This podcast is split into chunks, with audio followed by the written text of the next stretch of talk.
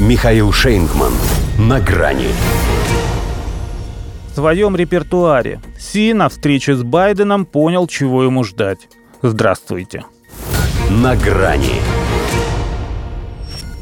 Они общались около трех часов. Если исходить из того, что это был диалог равных, а не нравоучение гегемона, по полтора на брата. С учетом перевода еще пополам. Поскольку один из них из-за когнитивных отклонений не все понимает с первого раза, остается и того меньше. Но, как он сам признался, обсудили весь спектр региональных и мировых проблем. Даже если поверить на слово «весь», то правильнее все же перечислили, а не обсудили. На большее времени не хватило. Впрочем, и это дело, если ставилась задача провести встречу ради встречи. А Джо Байден именно так ее и представлял. Важно, чтобы мир увидел, что мы сегодня реализуем лучшие традиции американской дипломатии. Ведем переговоры с конкурентами. Мир увидел. Можно расходиться. Причем теми же конкурентами, какими на переговоры пришли. Хотя Си Цзиньпин настаивал, что конкуренция не должна давлеть над отношениями. На Земле, говорил, много места, хватит обоим. Тем более, что КНР не собирается вытеснять США с первой строчки. Сами свалятся. Удержался он, чтобы не произнести это вслух. Но Джо без победоносного экономического соперничества никак. Ему лишь надо, чтобы пока не в кровь. Поэтому призыв лидера Поднебесной отменить односторонние санкции, лишающие китайский народ права на развитие, повис в воздухе. Во-первых, иначе янки конкурировать не умеют. Во-вторых, их санкции, если и стреляют, то в собственную ногу.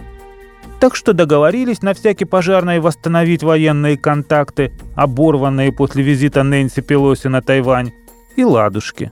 Можно продолжать тот же Тайвань снабжать оружием. Реплику Си о том, что неплохо было бы Вашингтону содействовать мирному воссоединению Китая, Байден пропустил мимо ушей. Он же готов сотрудничать только в том, что отвечает национальным интересам США. В борьбе с наркотрафиком, например. С фентанилом же в Штатах, как с президентом, совсем беда. И подозревает, что не без китайского участия. Вот и условились совместить усилия. В общем, подытожил Байден, поговорили конструктивно. Но Си все равно диктатор. Показал он язык, не сумев удержать его за зубами, когда остался перед пулом один. Ибо но он и есть диктатор, поскольку парень управляет коммунистической страной, правительство которое полностью отличается от нашего. Точнее, не подчиняется нашему. Был бы он честнее, сформулируя предъяву конкретней. Что подумал Си о Джо, неизвестно. Наверное, что-то философское. Скажем, и хромую утку можно приготовить по-пекински. Хотя даже на нее нужно больше времени – но и нескольких часов хватило, чтобы сделать вывод о состоянии старого маразматика и понять, что договариваться с ним о чем-то бесполезно. И сам забудет, и о нем скоро можно будет забыть. В общем, зря Байден строго-настрого наказал гостю не вмешиваться в американские выборы. Смысл, если природа уже вмешалась?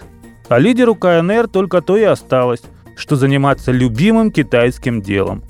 Сидя на берегу, ждать, когда кое-что проплывет. Теперь он точно знает, что ждать осталось недолго. До свидания. На грани с Михаилом Шейнгманом.